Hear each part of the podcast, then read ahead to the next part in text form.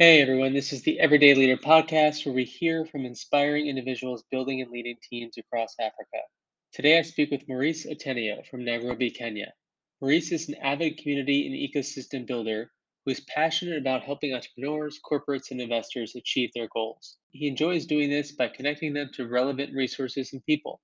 Currently, he serves as the executive director of the Baraza Media Lab, an exciting space for networking, collaborating, and experimenting among Kenya's media practitioners. This includes journalists, bloggers, writers, artists, filmmakers, cartoonists, social media experts, technologists, and other cross disciplinary collaborators.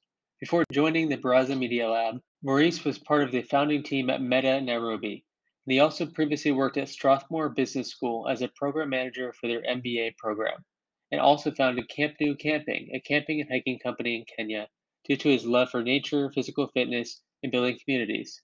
His primary interests continue to be corporate innovation, storytelling, media, entrepreneurship, impact investing, venture capital, emerging and frontier markets, and community building.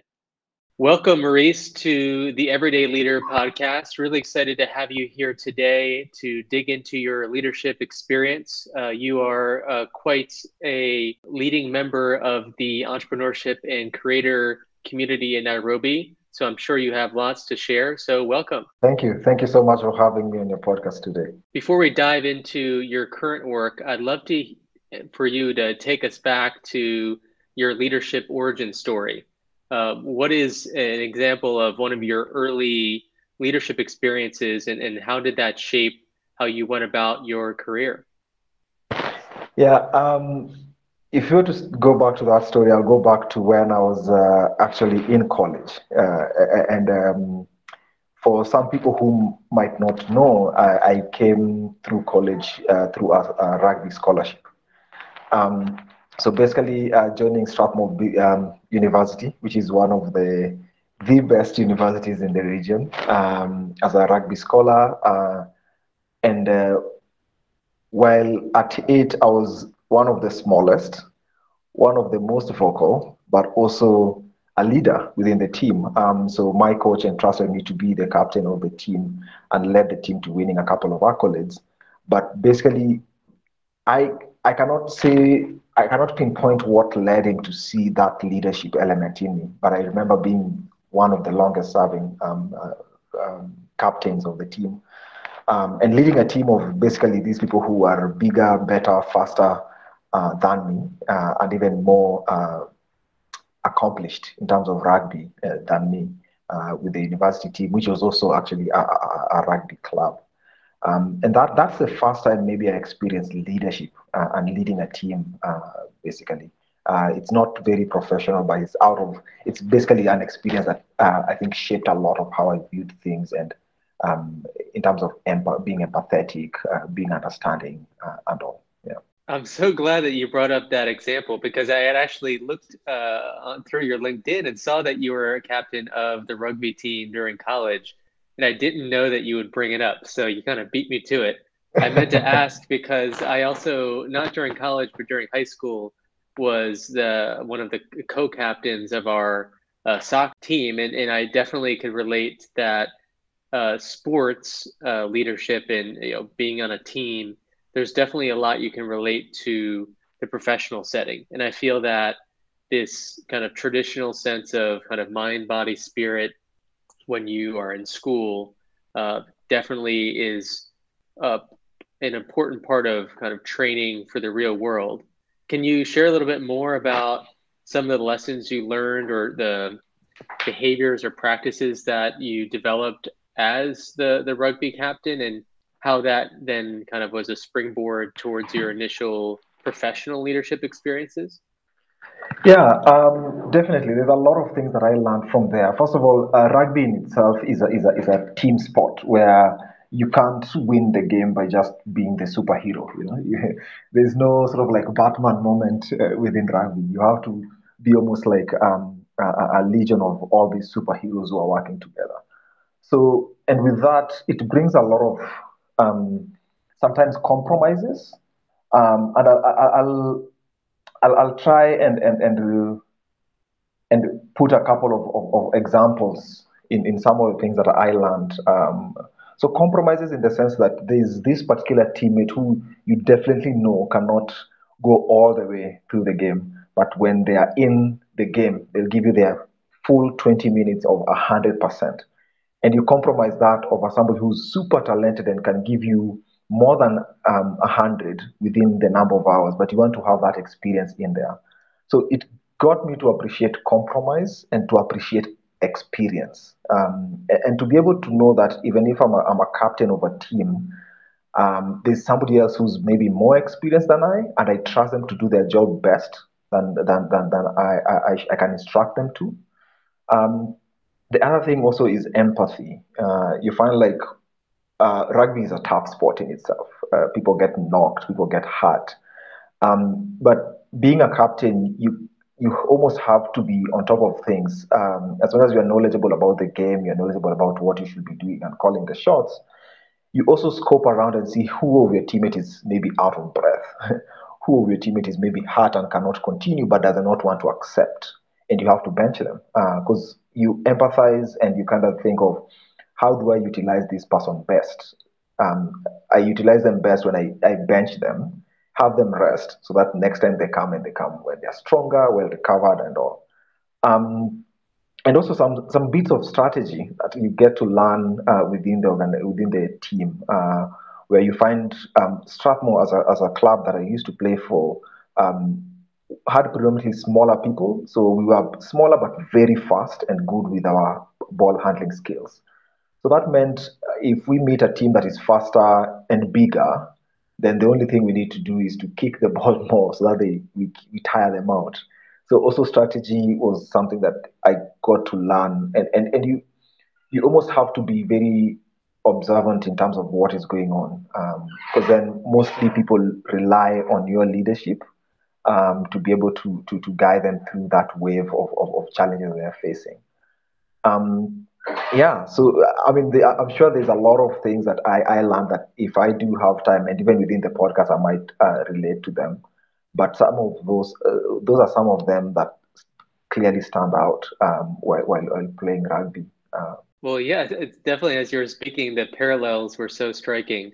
Uh, thanks for yeah. sharing that. You could see the you know team management, the strategy really coming uh, through there.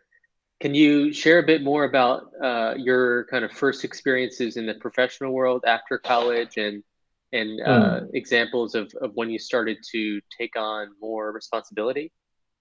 Yeah, uh, definitely. and I think the leadership that I had within the rugby sphere uh, made it easier for me to uh, somewhat even uh, not academically learn about leadership, but just naturally came about. So when I started working, um, I found myself in situations like, for example, when I worked at uh, Strathmore Business School, actually. So I, I, I schooled at Strathmore, um, went to work for General Motors uh, as an accountant, worked for another agrochemical company called FarmChem, uh, which is a family owned uh, company. Then later on, joined uh, Strathmore Business School uh, as a program manager for the MBA course. And if, if you're in that position, what you get to do is to lead and basically manage over 60 students. And these are 60 MBA students who are leaders within their context. And, and that comes in again with a different challenge where there's already a power dynamics where these are people who are leaders in the society, in the professional life. Um, yes, you are leading them from an acad- academic point of view, but you have to know how do I manage egos? How do I um, communicate in a clear way that does not um, uh, put this, the university itself in a, in a, in a very precarious situation. Um, within that space, you also learn how to be uh, diverse. Uh, and by diverse, I mean um, most of the people who are doing the MBA course are from different different sectors. And, and during, let's say, your breakouts or, or during your networking sessions, you need to know what is going on in all these sectors so that you can sustain that conversation. And for me, I found it fun as somebody was leading this group of uh, people who are going through the academic journey.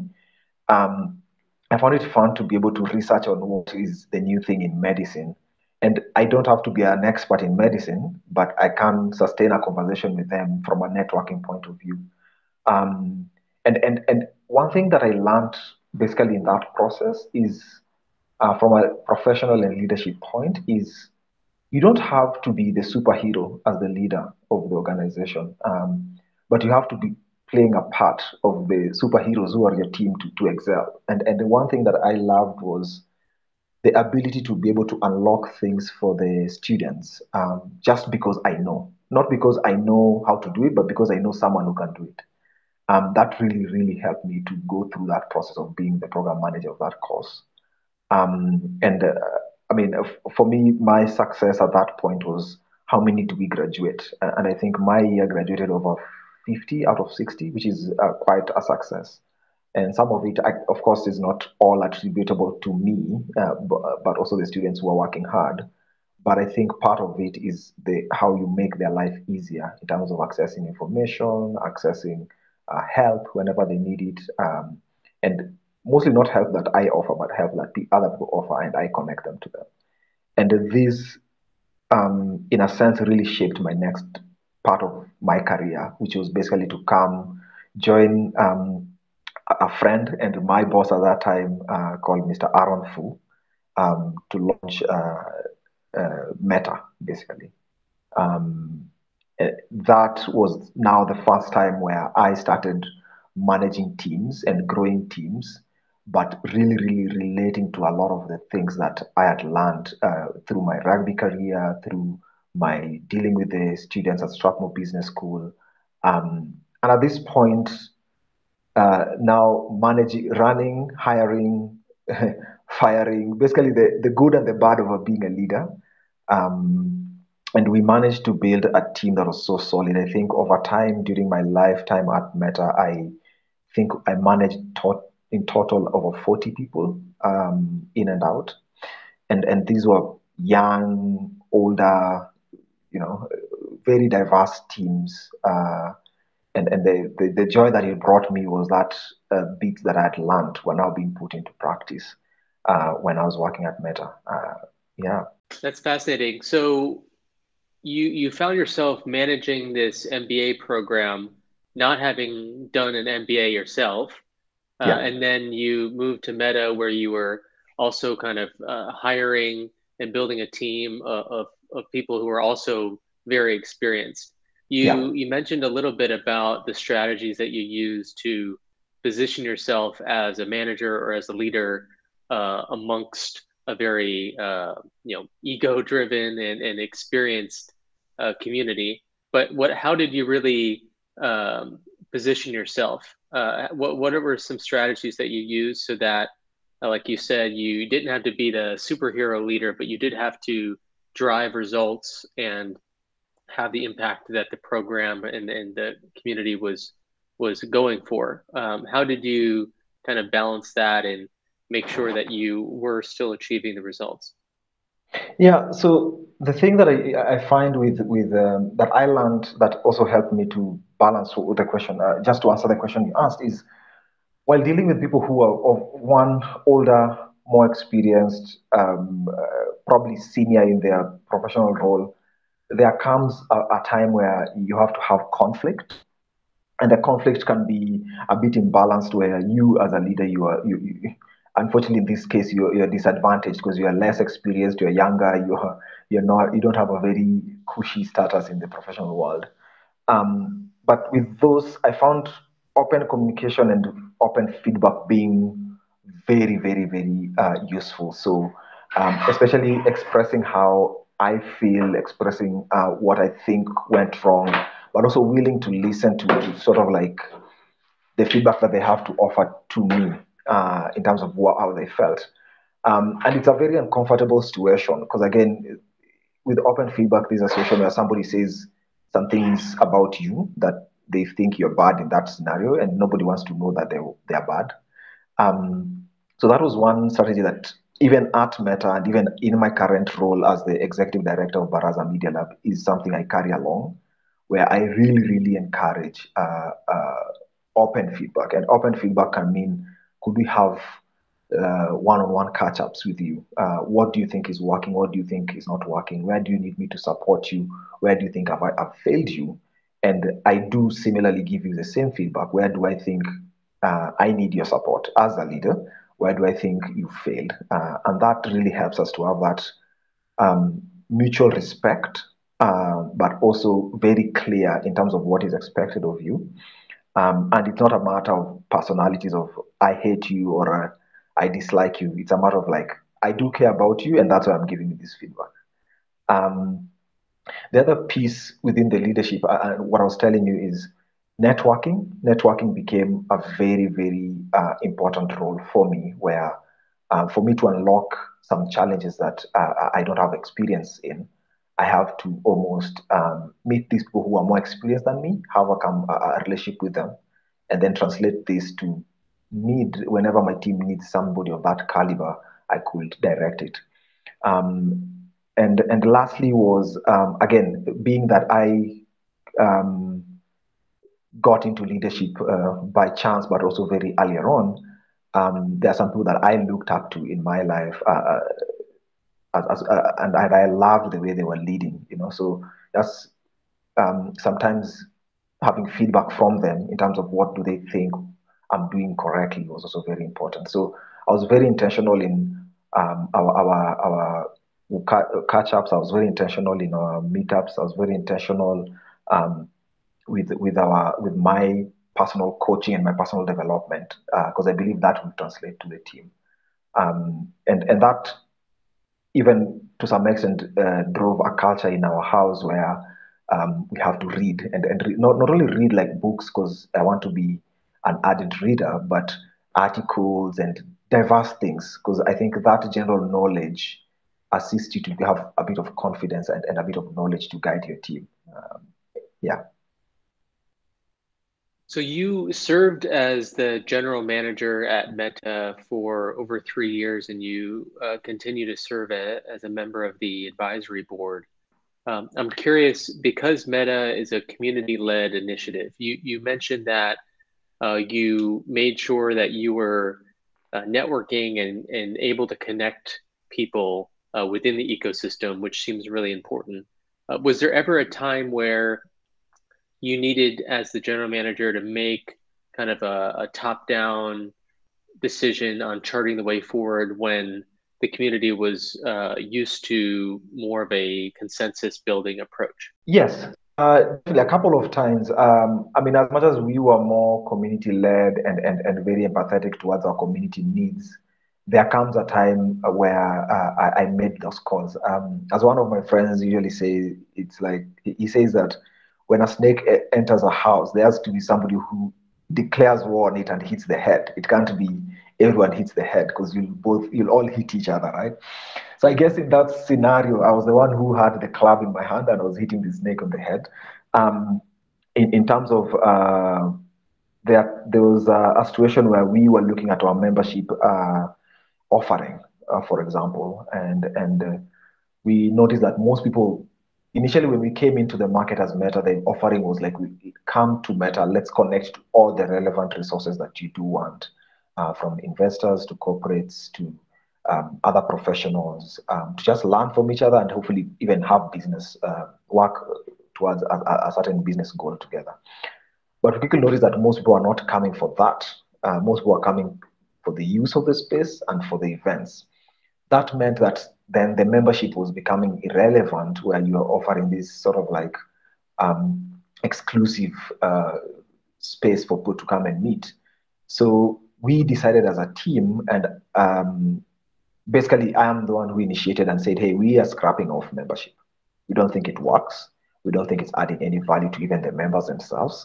Let's focus on doing programs and events that uh, benefit our members because that's what they want to come through. Of course, most people are not happy about why you're scrapping membership because most people also do like a bit of exclusivity. But then, from a financial standpoint, from a community building standpoint, it was not making sense. And uh, I had to go against the tide to just say, hey, we, we are canceling this membership. Um, and the backing of the team, basically, after showcasing a lot of data in terms of this is why we are making this decision or I'm making this decision. Um, after that, they kind of understood and they were like, okay, uh, it makes more sense. Let's focus on giving value where value is needed. Yeah. Um, I mean, and I'm sure there are other um, cases um, in terms of where I've mostly also gone against the team uh, wishes because it was something that I thought at that time uh, would be best to, to, to, work on. So let's move now to uh, where you currently serve as the executive director of the Baraza Media Lab. Can you tell us more about uh, what that's all about and, and what your role is? Yeah. Um, so Baraza Media Lab basically is uh, an organization that um, endeavors to strengthen the Kenyan media ecosystem through uh, a research-led approach where the research work that we do will lead to how do we strengthen the media ecosystem through programs that will enable them to better storytell, how do we um, enable them through some policy and advocacy work that we need to do to be able to strengthen that space, and even eventually how do we fund best uh, uh, media startups that make sense uh, and um, in terms of experimenting for the future, right?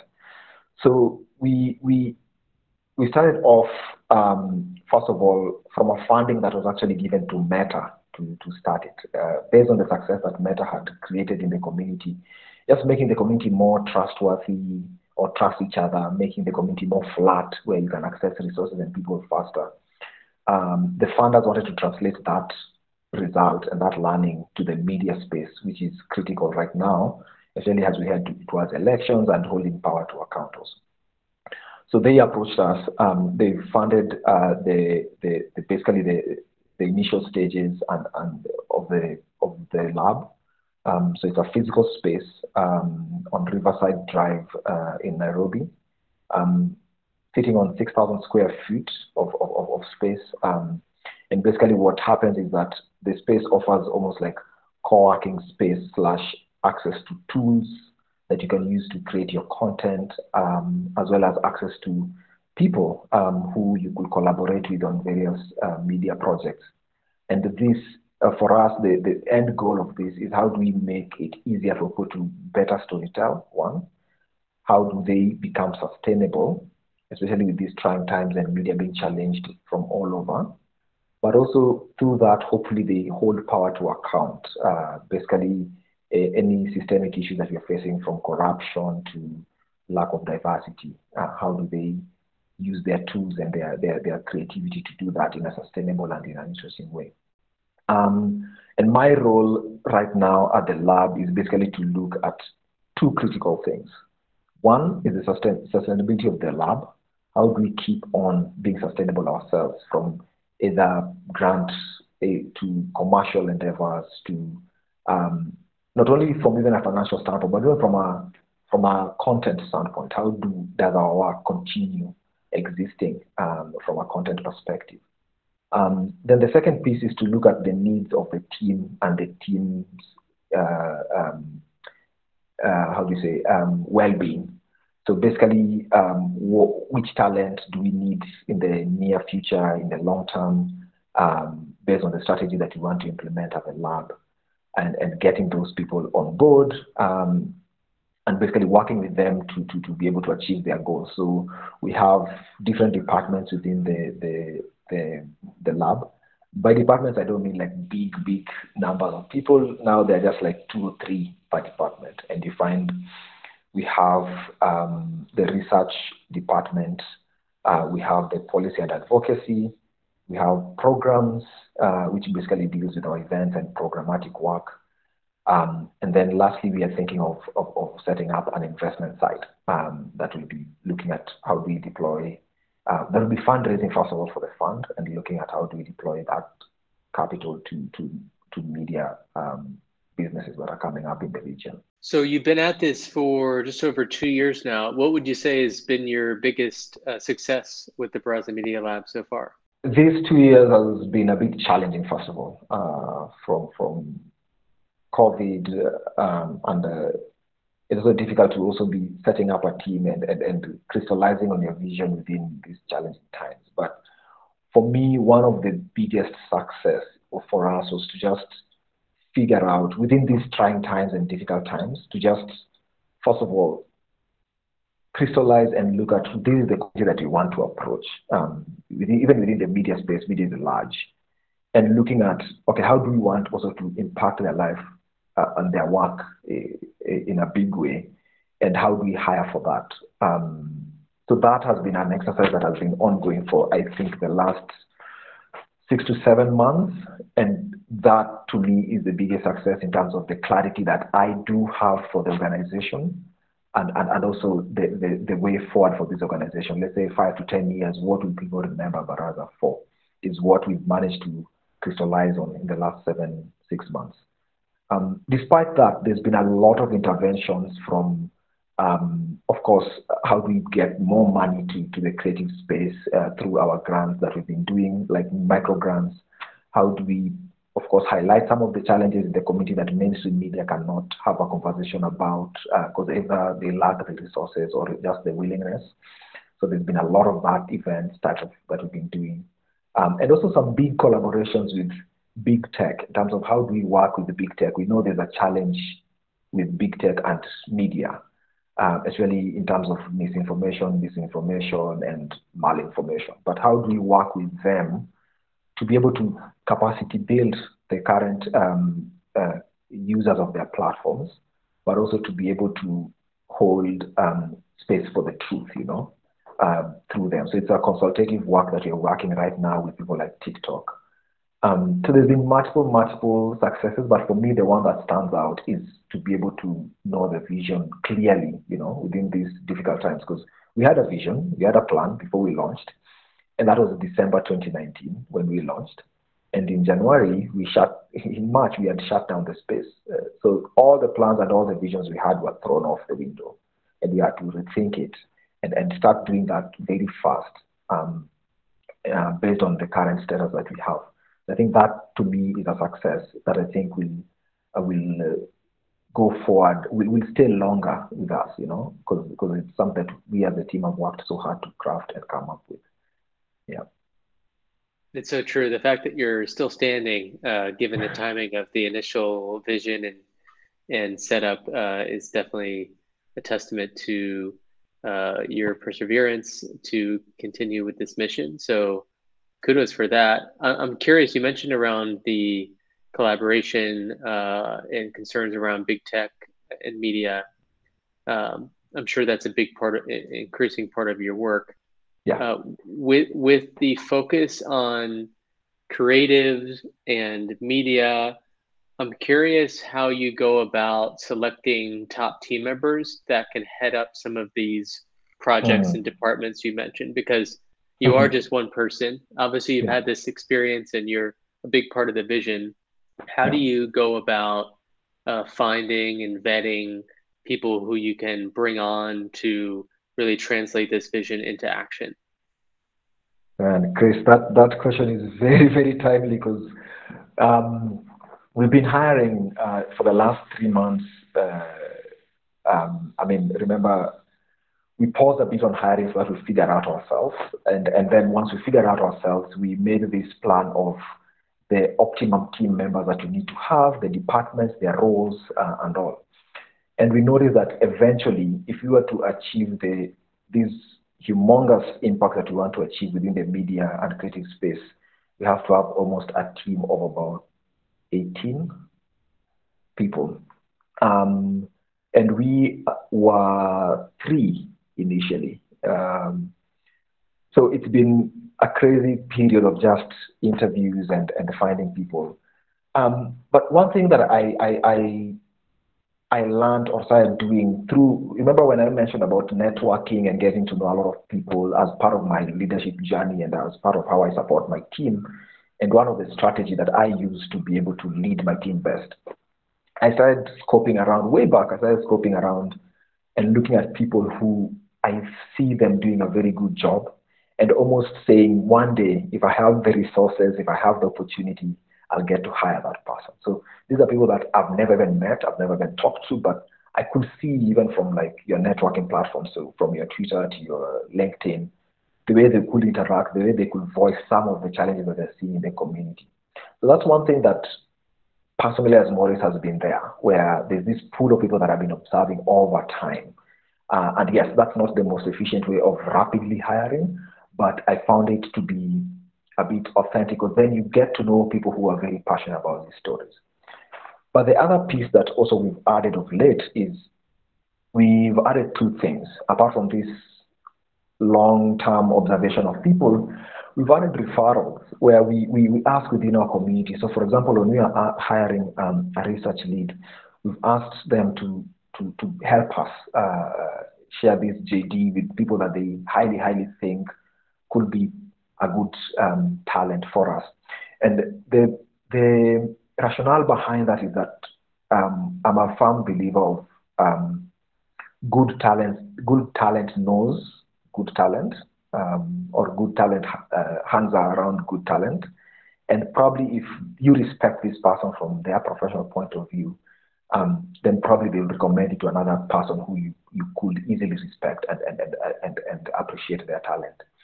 Um, so that's the other strategy that we've, we've incorporated. Then the last strategy that we've added is to, and, and this is something that I learned when I was at uh, Strathmore and Metta a little bit, where I found we speak a lot about culture, uh, right? And, and, and culture um, is a good thing. Like having a good organizational culture, depending on the person's uh, view of good, is, is generally a good thing and can encourage a lot of people to come and join your team. But then I started looking into what do people think of culture? What do they think is culture? And and, and if I found out that most people look at culture in a very skewed way, where it is somebody who agrees, talks, looks, uh, you know, like them. And that's what they, they, they, they look at this culture fit. So for us, culture fit was basically somebody who, um, so I started looking at, for us at Baraza, somebody whose culture fit is basically somebody who embodies the core values, the mission and vision that we have. But for us to recognize that, we have to remove ourselves from that process a little bit and have somebody else um, help us to go through that process. Um, let me explain a little bit about that. So what we do within our hiring process, we have uh, at least uh, three steps of it, and, and we try and make it as fast as possible. So those three steps within a week, you get your results in terms of if I'm going through or not. So in terms of sourcing, we source through uh, people that we know or people that, we've observed over time, and also through our networks. But in terms of the recruitment process, we ask either one of our um, corporate friends or, or organization friends or or even members to be in the initial um, screening and, and interviewing process with a part of our team. And this helps us to just really remove that bias. Because um, we know we have organizational bias of people who we want to work with, but we, it might not be um, it might not be very objective. So we want this person who um, helps us to be objective within the process, and we involve them through these uh, three processes. Um, and that's, that's, that's some of the strategies that we implemented. And so far, uh, within this process, we've just finished. We have two more positions that we're going to announce in the near term, uh, but we've seen us bring in very, very good people from the onset. So I, I have no qualms about the process like I've gotten to right now. I really like what you said about kind of developing this almost dream team in your mind of who are, are top players that you would want on your uh, team. Uh, I've done something similar, uh, and I've talked with other founders who have done something similar related to their uh, board of advisors or their their board, where you know these are the individuals, the top thought leaders that they would want on their board, and it's a great way to focus your vision and the like the, the standard bar that you want to hold yourself to as you grow. Um, so really yeah. fascinating that you have done that and you've started to pursue that in building out your team at at Baraza Media Lab. And I'm curious, uh, as you bring on some of these really strong players, what are some best practices that you use now uh, to make sure that you uh, make sure that they perform uh, and, and, really deliver on on the quality, but also give them the space to empower them to drive things forward in their realm of work within the lab? So space for them, uh, so just to make sure that they perform uh, according to what we, we, we require is, um, so we have a set of sort of like, these are the KPIs that we as an organization want to achieve. And the first point of discussion, as any other organization uh, will do it, is let's have a conversation. Are you in agreement with this? Do you think it's achievable? And what will you need uh, from the onset? So we set those sort of like targets that we want you to achieve together. Um, then the other piece that we've also added is to bring in the team. And uh, again, we can afford to do this because we are a small team. So to bring in the team and to articulate each and every person sort of like target. And, and I found this to be to help us have more clarity amongst all of us in terms of what is expected of this person and what is my role to make sure that this person achieves their work. Um, and, and or make sure that this or, or what is my role what is the potential risk if I don't do my work? Uh, you know, so we found that to be working a little bit because then people get to understand deeply like who's doing what, um, especially in a startup culture where you find uh, everybody's doing everything, you know. But there needs to be a bit of clarity of who's accountable, who's responsible, um, and who's uh, just informed. Um, so that that has really been how we hold everyone accountable. Then in terms of just giving them space, um, within the different departments, what we do is is to almost um, give the, they give me the strategy or give the leadership strategy. We look at the strategy together, then let them lead it. Uh, and basically, what I do is to hold them accountable to what they have decided to do. You know, so you promised me to do this, you've not done this. Um, yes, sometimes some of their um, achievements or strategies might misalign or might be short of what uh, we want to achieve. But then uh, what we do is to try and compensate for that shortfall in another department or another work. Because we notice that it's, it's one thing to, to have to push people to achieve a certain level of goal, but another, if you push them, it becomes um, less exciting. But also, it's another thing to just have a laissez-faire organization where you just do what you want. We have to also be a bit firm in terms of the minimum uh, amount of uh, achievement that we require from you. So I give them space to set their strategy, give them the space to to be able to, to, to articulate it and to represent their department by themselves, and more than often take a back seat uh, within the lab and, and, just let them talk, lead, represent the, their various work frames, uh, and be almost the face of that bit of work. I think that gives, um, I think, gives a lot of confidence and also builds um, a group of lions. You know, by lions I mean like lions who can work hard. So so just let them lead, let them be the champions, um, and take a back seat and just try and support a lot from the back end. Um, that's, that's that's that's my leadership uh, strategy that I take with them in terms of just giving them space. Um, um, the other thing that I've also tried to do is to look at look and also observe sort of like the shortcomings of each teammate and how do we feel it either through um, mentorship, coaching, or uh, or even um, just pairing them with another person that I do respect also within the field, so that they can just have a chat and share like uh, industry best practices. So that's another thing that I found out to be helpful, um, and and that has also helped them to even get new ideas uh, of some of the work that we could do. Yeah, in my experience, uh, the sign that you've brought on the right people and, and, given them the space that they need to succeed is when they make suggestions that I initially would disagree with and push back on, but end up letting them proceed. And then they uh, essentially perform higher than what my strategy would have been.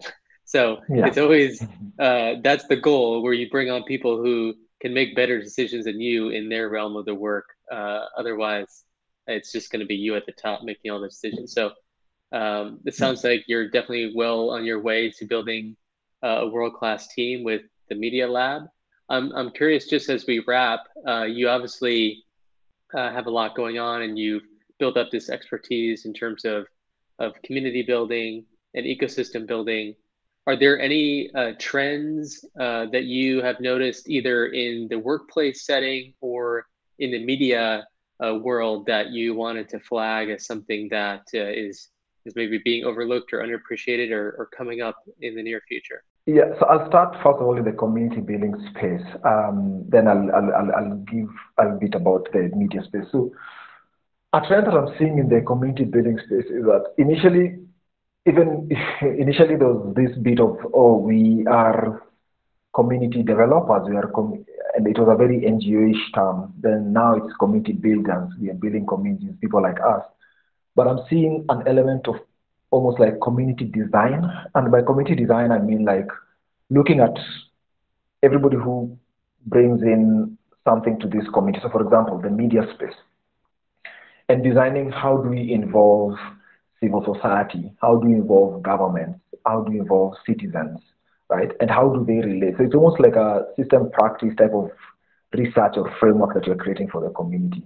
Because um, and that that I think will be something that will be more beneficial uh, and and is a trend that will be more uh, forward thinking for, for the community building of community builders to be able to think about apart from just building a community and rallying people through events and organizing a couple of things for them to come together, are there any other value additions uh, that we can add on? And how do we utilize the existing structures uh, in terms of either your your tech platforms? Um, I've seen some communities have their closed tech platforms, which, uh, based on my experience and based on talking to other people, are very underutilized because um, most people want, don't want to move away from their existing platforms uh, of, of, of, networking. I'm just thinking of um, how do you how do we incorporate the existing platforms like your LinkedIn's and your your your um, Facebook and WhatsApps as community building tools but also design it in a way that everybody who's on the peripheral of your community is also involved. You design it in a way that they also play a part in that. In that. So I, I think um, I don't know if it's a term already, but community designing is something that I think will be something that will be lucrative for my space within the community building space. Um, then, in terms of the media space, of course, media um, across the globe is being uh, disrupted a lot in terms of their business models and even their storytelling models. Um, however, I do think there are some interesting things that we at the lab are also very excited about in terms of the capability, in terms of things like AI and, and, and, the, and the use of uh, NFTs to sell. Because one of the challenges of media is how to monetize it, right? It as a startup. But if things like um, NFTs um, within blockchain technology can be utilized to commercialize, it could be a very, very interesting piece. Um, again, as, as technologies like AI become more um, visible on, the continent, then targeted content uh, will become something that people will be just consuming co- content that they want to consume uh, and of course directed by the AI platforms. Uh, I know it's already working, but if it becomes more pervasive in, within this space, I think it will be it will be very beneficial uh, for the media space. Um, there's been a lot of like radical conversations around how can media become like a gig work uh, um, like a gig work type of uh, role where you don't have to have journalists on payroll, you don't have to have writers on payroll, you just have them as gig workers. Um, I think it's yet to be seen, but it could be very interesting for, for uh, as, a, as a something that I could see coming up because already so many people are working for different media outlets um, from wherever they are. Um, so you don't need to be attached to this humongous organization that takes a lot of time to turn the wheels um, to be able to, to do your craft. Um, those are some of the things that I can see within the media space. Amazing. Uh, thank you so much for sharing your wisdom about community design and the future of media. Uh, it definitely sounds really, really interesting and looking forward to seeing how it all plays out and the role that you and the Baraza Media Lab will play in it, as I'm sure you will, especially with the election coming up in Kenya, like you mentioned. Uh, there's a lot to be done there, and I'm sure you guys are on the cutting edge. Um, thank you again for sharing about your leadership journey, ranging from the, the captain of the rugby team all the way to leading uh, really innovative uh, community organizations and, and companies and tech labs. So, really inspirational story. Uh, and thank you for your time today, Maurice. Thank you. Thank you so much for also having me on the podcast. Um, I really enjoyed it. Um, thanks so much.